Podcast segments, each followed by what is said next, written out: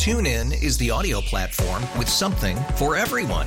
News. In order to secure convictions in a court of law, it is essential that we conclusively. Sports. Got clock at four. Doncic. The step back three. You bet. Music. You set my world on fire. Yes. And even podcasts. Whatever you love, hear it right here on TuneIn. Go to tunein.com or download the TuneIn app to start listening. It's better over here. After investing billions to light up our network, T Mobile is America's largest 5G network. Plus, right now, you can switch, keep your phone, and we'll pay it off up to $800. See how you can save on every plan versus Verizon and AT&T at tmobile.com slash across America. Up to four lines via virtual prepaid card. Allow 15 days. Qualifying unlocked device credit service ported 90 plus days with device and eligible carrier and timely redemption required. Card has no cash access and expires in six months.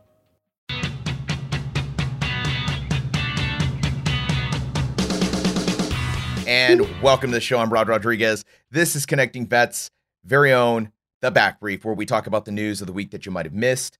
Um, and to help me along with this particular story, I have the wonderful Libby Howe. Libby, thanks for being on the show. And this has been a crazy week. Uh, we've had a lot going on this week. Uh, vice presidential debates, presidential debates. Twitter's going crazy. The president has COVID. Um, a lot has happened, a lot of news, but there is something in particular we do not want to just have slip away or kind of get buried by the uh, the news cycle, and that is a recent report about suicides, I believe, from the Department of Defense. Uh, walk us through what is this all about? So last week, the Department of Defense released their annual suicide report for calendar year 2019. Interestingly enough, that's not really where the big news was. So the 2019 report showed what you could probably guess that we haven't made any headway on changing the trend in suicides among active duty troops or reserve troops or National Guard troops across any branch or demographic. Not a huge surprise, right?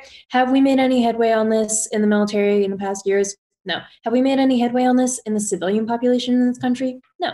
There hasn't really been a significant change in these trends over the past years. What the big news was is that, of course, everyone wants to know how is COVID 19 impacting suicide among troops? The Department of Defense releases quarterly reports. So we have quarterly reports from the first quarter and there was a spike. There was a pretty significant spike in suicides among active duty troops that coincided with the pandemic. And so that's what everyone wanted to know. Is COVID 19 leading to an increase in suicides among troops? And the Department of Defense was more or less completely mum and was refusing to definitively link those two. And so it's kind of turned into this conversation about, well, if you don't acknowledge that there's a problem now, are you doing anything to help with that problem now? The Department of Defense said that we won't really understand this spike in suicides until 2022. Essentially, we won't know until 2022 whether or not these COVID 19 restrictions are leading to more troop suicides. And for obvious reasons, that's not soon enough have we seen any other types of reports that have come out, maybe in the civilian sector, or something that we could kind of match things up and correlate and go, maybe this is a uh, directly related to the pandemic, or is this just like a statistical anomaly? So, unfortunately, you can link a lot of the symptoms or the side effects, you want to say, of the pandemic to an increase in suicides. Isolation that's one of the key factors in suicides and mental health issues. And the pandemic is creating a lot of isolation where there wasn't before. So you can take a lot of the side effects of the pandemic and link them to the factors that lead to suicides and lead to mental health issues. But you can't definitively say, hey, we're telling troops that they can't go further than 50 miles from Bragg and they're killing themselves. That's what the Department of Defense doesn't want to say. And to be fair, no, they don't have that data. Every active duty troop who's committed suicide or has died by suicide hasn't said, "Hey, I'm going to I'm ending my life because you won't let me go further than 50 miles from Fort Bragg." Sure, they're not saying that. Does that mean that these travel restrictions aren't correlating to the increase in suicides among troops? When we talk about um, this report, who, who was measured in this report? Is it just active duty, reservist? Is it include family members? So it's all of them. And it actually includes family members for the first time. Uh, the last two reports have included family members, and that was a pretty big deal when they first started doing it. The problem is that all encompassing report that was released last week is for calendar year 2019, and it's almost 2021. That's what they what that's what they mean when they say that we won't really understand these numbers until 2022 because we're getting quarterly reports right? We know that there's an increase in the raw number of suicides so far this year compared to previous years. And what the Department of Defense was very adamant in emphasizing is that you can't use raw numbers to make conclusions about data and trends and analysis, which is true. You can't use raw numbers to make in depth analysis the way that you can with these big, massive annual reports that come out nearly two years after the calendar year. They're 100% correct. Does that mean that we can't be doing stuff about it now? Is the question. Because it's not just reporters, it's not just us. Senior Army leadership, the Secretary of the Army, the Chief of Staff of the Air Force, have both said that COVID 19 is impacting stress levels. It's causing higher stress. Both of those senior leaders have said our suicide rates are increasing. COVID 19 is causing a lot of stress. But the DoD has been very careful not to link those two. And we think it's because the DoD wants to keep these travel restrictions in place. They want to keep the quarantines, they want to keep all of this in place. So, of course, they don't want to insinuate or make any sort of implication that those measures are leading to an increase in suicides. Thinking that there is this I, this thought this thought process behind not making these correlations of COVID and the measures to suicides in order to maintain those restrictions eh, are they is there a sense that they're looking out for the troops or a sense that they're trying to maintain some type of status quo so I don't know how harsh we can be on the DoD when it comes to that because they said that even though we won't have an analysis for two more years, we are taking action. But their actions, it's the same. I don't want to use the word bullshit, but they're the same programs that the DoD has been implementing for years that have not moved the needle on troop suicide, haven't changed the trends. Things like they launched a video on social media about how to be distantly connected. They launched another program that teaches you the early warning signs of suicide. But how harsh can we be on the DoD? Because that's what everyone in the country is doing to try and prevent suicide. And no, it doesn't seem to be working, but the DoD is just doing what everyone else is doing. So they did say that they have made a concerted effort to take action against what might be um, secondary effects of the pandemic on suicide rates. So where do we go from here? Where where is the DoD going with this information? I understand the president uh, he tweeted something out about this particular thing. I'm not really sure the details of that tweet. What did he tweet? Um, he I could have sworn he tweeted something out about um, you know diverting resources to examining this particular report. Again, I, I may there's so many presidential tweets that I might be getting this one confused with something else, but uh, regardless of what the president tweeted, where is the DoD? What, what do we do with this information now? Where's the DoD going with this? Uh, what measures are going to be taking place? Is there going to be an investigation? What what are we doing? Hopefully, leadership takes note uh, military leadership because a lot of it, a lot of research within the DoD has shown that military leadership at the command level, not up where Milley and Esper sit, has a lot to do with making sure that troops feel connected, troops feel that they have access to resources. So hopefully those military leaders are paying attention to this recent spike. The DoD is rolling back more and more travel restrictions for better or for worse. Some of those restrictions that are keeping troops away from their families, away from their loved ones, are being rolled back. Um, that's really all that we can do from here because according to the DoD, we won't have a statistical significant analysis for two more years. I guess the DoD just has to do what everyone else in the country is doing and keep plugging along. Well, I really hope that whatever follows this is thought through and actually based in some level of, of science. I know that there's this this tendency to kind of like just go off and and knee jerk reaction, like we got to do something, and people do things, and invest a lot of time, money, and resources, and they're not really that founded in in fact or science or any of that stuff. So hopefully, going forward, there, there's going to be something done. Uh, where can people learn more about you, the work that you're doing here at Connecting Vets? You can follow me on Twitter at ECBHowe. Libby, thanks for being on the show again. And of course, you can always go find us at connectingvets.com. Excuse me, ma'am. Um, excuse me, ma'am. Excuse me. Sir, we are all out of toilet paper. No, no, no, no. I need all your veteran podcasts right now. What? Podcasts? You don't have to fight the crowds at your superstore to find the best veteran and military podcasts. Go to connectingvets.com and click on the listen tab or tell your smart speaker to play Connecting Vets on radio.com. I'm begging you, please. All the veteran podcasts, please. Uh, all right, folks. So, right now we're living in a very politically sensitive time. Everybody is kind of wrapped around the axle about race and politics and whether you're left, right, white, black. It is it's kind of a it's kind of a crazy mess right now. But something you don't expect to have to talk about is racism inside the service, racism as a veteran, and racism uh, from the VA. So to help us uh, talk about this subject a little more in depth, uh, I bring to you the wonderful, the amazing Abbie Bennett. Thank you, Rod. Happy to be here.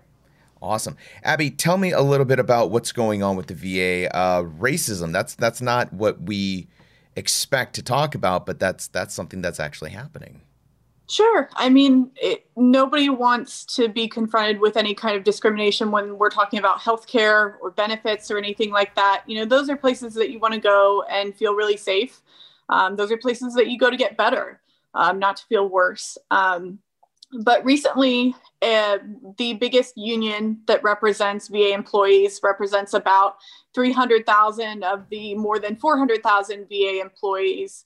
Um, they did a survey and got thousands of responses to that survey. And about 78% of the people who responded to that survey um, who work for VA said that they believe that racism is a problem within the Department of Veterans Affairs. And about 55% of them said that they, they had personally witnessed discrimination against a veteran patient. So this wasn't just about racism against employees or among each other. Working at VA, it was also about racism and discrimination against the veterans that they treat or that they deal with for benefits. So but that was obviously a really big issue. Um, I'm, I'm curious though, when it comes to we're talking about racism against patients, did this report or did, is there a little more detail about what what does that look like? I mean, does this mean we're denying care? Does this mean that uh, certain races or certain color of people are receiving different care than uh, somebody of color? or somebody who's white even i i i, can't, I don't want to say like it you know when we say racism uh, that doesn't necessarily mean against no. black or white. It, it could be any uh, you know uh, discrimination against a particular color. Um, what kind of racism are we seeing or being reported on? So that the details of that were not included in that specific survey report, or at least the information that they released in that survey. But we have seen reports from veterans over the years and recently about you know what they perceive to be discrimination that they experienced. And it can be things that happen during an appointment. It can be you know at a benefits office when things don't go your way and you feel that that may have been influenced by you know the color of your skin or maybe even you know your gender your gender identity things like that all of that counts as discrimination. Um, and there definitely have been veterans who have felt that way. When i've written stories about va and racism i've had veterans come into my inbox or my dms and say you know hey this happened to me um, and so there are lots and lots of different anecdotal stories like that where you know maybe they overheard a conversation among va staff and they were in the waiting room and it was a conversation about race or it was a conversation about them um, and they felt really offended by that. It's a lot of different things, and it and it can manifest in a lot of different ways, and that's why it's such a complicated issue. But among VA employees, we've heard more and more stories recently, um, especially centered around the Kansas City VA, um, where there have been issues. Some former staff members who have recently retired have come forward and talked about, you know, racial epithets being used against them. One uh, former nurse there, uh, whose name is uh, Charlene Brown, actually has come forward uh, quite a bit recently to tell stories about being called things like Aunt Jemima, um, about uh, a, a, colleague calling her a tar baby. Um, and there was also an event held at the Kansas City VA for Juneteenth where Black employees were asked to participate in what they called a living museum. Um, and they were asked to dress up as different figures, including um, Emmett Till, uh, Harriet Tubman, Martin Luther King Jr., and also George Floyd. Um, and so. Stop, stop. Hold on, man. Hold on. I want to make sure I'm. Um, we're talking about modern time. Yes. Somebody, first of all, I want to approach the Aunt Jemima thing because I mean, I love her syrup. God bless her soul. But the fact that you would, anybody would use the Aunt Jemima, I don't know, words as a as a slur. Mm-hmm. Um, okay, the the tar baby thing. I, I, I didn't know we were living in a Mark Twain novel. I mean, this is we're this is old school racism. That's not even like new school racism. That's that's some old school stuff right there. Um, so we're talking about old school stuff today, this this generation, and then they asked black employees to dress up as a living museum, and one of them was was Floyd. Um, yeah. Wow. Tell me that was the worst. Tell me that was the worst that you heard.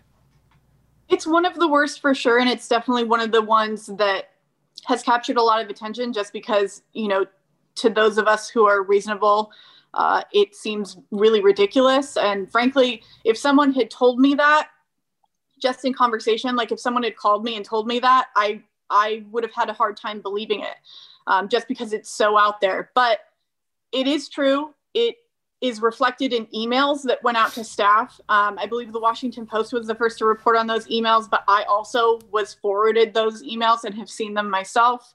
Um, so that is something that was asked of them and it actually gets worse at that juneteenth event um, and hopefully everybody knows the significance of juneteenth and why it's even worse that this would be associated with that day. Um, they were going to serve refreshments as part of the event and those refreshments included oh, watermelon fried oh. chicken and kool-aid. Oh my god. So so here's the thing here's what gets me about stuff like this. Somebody approved it. So it's it's this is a bureaucracy. Okay? Nothing you can't spend a dime unless somebody signs off on this. And usually more than one person. Like you want to go buy refreshments for an event, there's at least 3 people who have to look at this list and go, "Okay, Abbie, go buy this." Right. That means at least at least one set of eyes. Mm-hmm saw this plan, and nobody stopped to think, time out. Are we really doing this, folks? Are we fried chicken, Kool Aid, and what? Are we gonna? Because uh, if we do this, there's no going back. No matter what your intention is, this is gonna look bad. Uh, wow, I don't even know what to say to that. Like, holy crap. It, it's a lot. Um, and that's just one example. I mean, there are lots of VA employees around the country. And I should, I should clarify, there are lots of former VA employees across the country who have come out with different stories of what they've experienced over the years, things that are recent and things that date back decades. Um, and then there are also a lot of current VA employees who have stories but who hesitate to come forward because they say they're afraid of retaliation and losing their jobs, which, you know, uh, unfortunately, there have been incidents of retaliation against employees at VA, um, like there have been at other federal agencies. It's not unique to VA, but it is certainly a problem that that agency has had.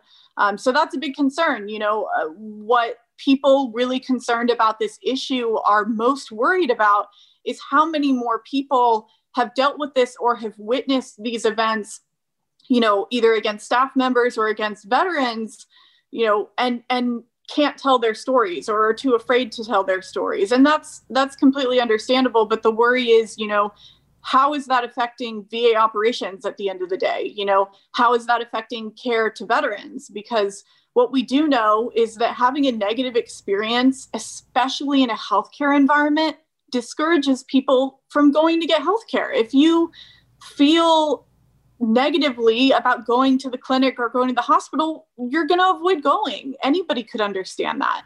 And the problem with that is, you know, veterans are at high risk for many, many different things, and getting their care is really important. And also, it's care that they earned. These are benefits that, you know, all veterans have earned and and have a right to access and for there to be something standing in the way of them getting the care that they you know put in the time blood sweat tears and money for you know that's a problem and that's a problem that everybody should be concerned about. So where do we go from here? And, and i hate to say it because you know that's that's usually my segue when i ask about a report or something that's come out of the dod or the va where do we go from here? But the problem is um well god damn it we should know where to go from here. Uh, this shouldn't even be happening. It's 2020 we've had riots. We've had uh, people on the street. We've had people dying over racist shit, which is crazy to me. That it's 2020, people are dying over racism, uh, and and still we don't have the common sense to look at something like uh, a fried chicken, Kool Aid, and watermelon dinner on Juneteenth. Like, hey, maybe we shouldn't do this. Maybe like there is. I'm not sure if we're not striking the right sensitivity. Uh, and I know I know a lot of you guys out there, a lot of veterans, a lot of pe- folks uh, have this opinion, this perspective that we're living in an overly soft, sensitive world. I get it. Um, I'm not saying that we need to put the kid gloves on for everybody. And I'm not saying that uh, we need to hold sensitivity training for every single human being, but maybe some common sense training. I, I don't know where the line between common sense and sensitivity, where do those cross? But it seems like there's a problem here. Is the VA talking about that? Are they what's what's the scoop on that? Well, it's funny that you mentioned that because um, so earlier this week on Tuesday night, I believe it was, um, a bunch of civil rights leaders, including from the NAACP and different faith groups, held a press conference about some of these issues at the VA. Um, and the day before that happened, um, I got an email that showed that VA was canceling an anti racism event that they were planning to hold. Um, and it was going to be about racism at the department and resources for people who experience things like that. And they canceled it and they said that they weren't going to reschedule it. And when I checked in on it, one thing that the VA told me was that they were adhering to President Trump's recent executive order, which essentially and effectively bans a lot of sort of racial sensitivity training in federal agencies. Um, from the president's perspective, holding racial sensitivity training is in, in and of itself discriminatory. Um, you know, I think there are a lot of people who feel like racial sensitivity training um, really sort of puts the burden on white people. Um, and it can be a very uncomfortable experience. It can be an experience where you feel like right. you're the target of a lot of things. Um, and those are very difficult conversations to have. Uh, but the people who really believe that they're necessary um, and want them to continue to happen believe that they should be hard conversations um, and that they do bring up a lot of really sensitive topics, but that they're topics that we need to air and deal with and work through. Um, and you can't do that if you're canceling these sessions. Um, so, where we go from here, uh, well, it looks like VA itself is not go- going to be holding any meetings or trainings about things on this subject so long as that executive order holds. Um, but as far as the investigation that the Government Accountability Office is going to do, they're going to take the time to do it. Um, I think they said they um, it will be done in about six months. Um, it could be even longer than that. That's kind of the issue with investigations like that. They have right. to look at you know an entire giant government agency and they have to pull all the evidence and they have to check up all on all of those stories and accounts and things like that so it does take time but when uh, when we see the results of that i'm sure it will be really enlightening on the situation there. I remember as a kid um, in Arizona. You would think in Arizona there'd be a lot of like other Mexican kids in, in your class, but I ended up in a class where I was uh, like the only brown kid in the whole class, and it was Cinco de Mayo, and I remember I sat down and I, you know, I, am Latino, but we don't celebrate Cinco de Mayo. To be perfectly honest with you, that's like if you're from Mexico, that's your holiday. But uh, you know, we're third generation Americans, so uh, not a really a big thing in our in our house and the the teacher brings up Cinco de Mayo, and I remember this moment because it was odd. It was almost creepy because she's like, "It's a Mexican holiday," and all these little faces turn towards me. They're like. Tell us about it, Rod. Tell us more. And I'm like, I have no idea what the hell this shit's about. like, I'm a little kid. I'm like, I have, I have no idea. Uh, Mexican Independence Day, maybe. I don't know. Is it like Mexican Christmas? I, I don't know. I have no idea. All I know is that uh, a lot of people like to go out and have a good time, and there's some fireworks in Tucson. Um, this is a bummer, man. It's such a bummer to hear because it, this is the thing that this is the one wedge that keeps getting driven inside the veteran community, inside the service member community, inside you know society in general. Um, God damn it. You know, like just uh, folks, reel your reel, reel your people in. Whether they're white, black, Hispanic, doesn't matter. Reel your people in. You need to listen. And when your colleagues say some dumb stuff like, "Hey, you know what we should do? It's Cinco de Mayo. Maybe we should have all the Latinos." We should give them all zarapes and sombreros. Like, time out, dude. I don't care what race you're coming up with this idea. This is gonna blow up in our face. Let's just let's just put the banner like it's Cinco de Mayo. Cool. And leave it at that. Stop trying to get crazy. Try, quit trying to put one up and and and gas it up. Uh, sometimes when in the workplace, you just point at the poster. Uh, that's it. It's well, Cinco de Mayo. That's know, it. The, the word sensitivity comes with this really weird connotation and a really negative connotation. Mm-hmm but at the end of the day what they're what they're really asking for is for you to listen you know and for you to be aware and accountable of what you're saying and what you're doing you know and understand that what you say and do affects other people and you may not understand why that person feels that way and you may not agree with them feeling that way. But at the end of the day you know we should all care about each other and we should care when somebody else is hurting or when someone else is having a hard time especially if we caused it whether we agree or not you know. And that that's what it is at the end of the day. You know one thing that i've really appreciated you know about my background you know my dad was active duty my whole life um, until pretty much when i graduated college. We moved around constantly. I went to DoDEA schools pretty much my whole life until high school um, and i was really lucky because uh, within those army schools i grew up with so many different people i grew up with people from so many different backgrounds um, you know, my classrooms were so diverse and I got to learn from so many people um, and get an understanding of so many different cultures.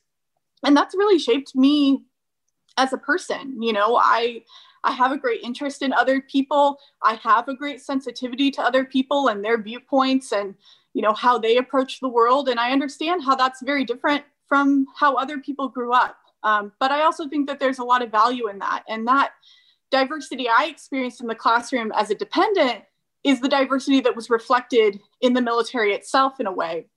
Um, so it's that's such a tight knit community where you guys love each other so much and you support each other so much through so many things. You know, to see the community divided over things like that, things that should make you stronger, um, that sh- that do make you stronger, that do make our military much stronger. You know, our military is incredibly diverse. We have people from all over the world join our military and want to serve the United States of America and are proud to do so.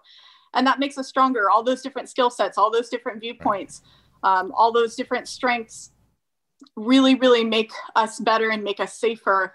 And then it makes the veteran community so rich. There's so many talented people in that community um, who come from all different backgrounds. And it's not just race, it's also things like socioeconomics. You know, I was a first generation college student.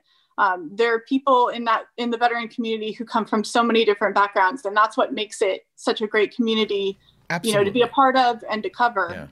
that that's the beauty of our, our of the service as a veteran uh, i worked with white black hispanics uh, asian dudes russian dudes german dudes I, I i've worked with everybody but more importantly the thing that unifies us is that we were all duped into joining. That's right. We all fell for the trap. Whether it was a $10,000 signing bonus or a GI Bill, we all fell for it. Unless you office, the regular officers. They, okay, don't worry about it. ROTC. That's a whole different story. Whole different story, folks. And some of y'all just wanted to pay back your loan. You're like, oh no, I just want to, I just want my college degree.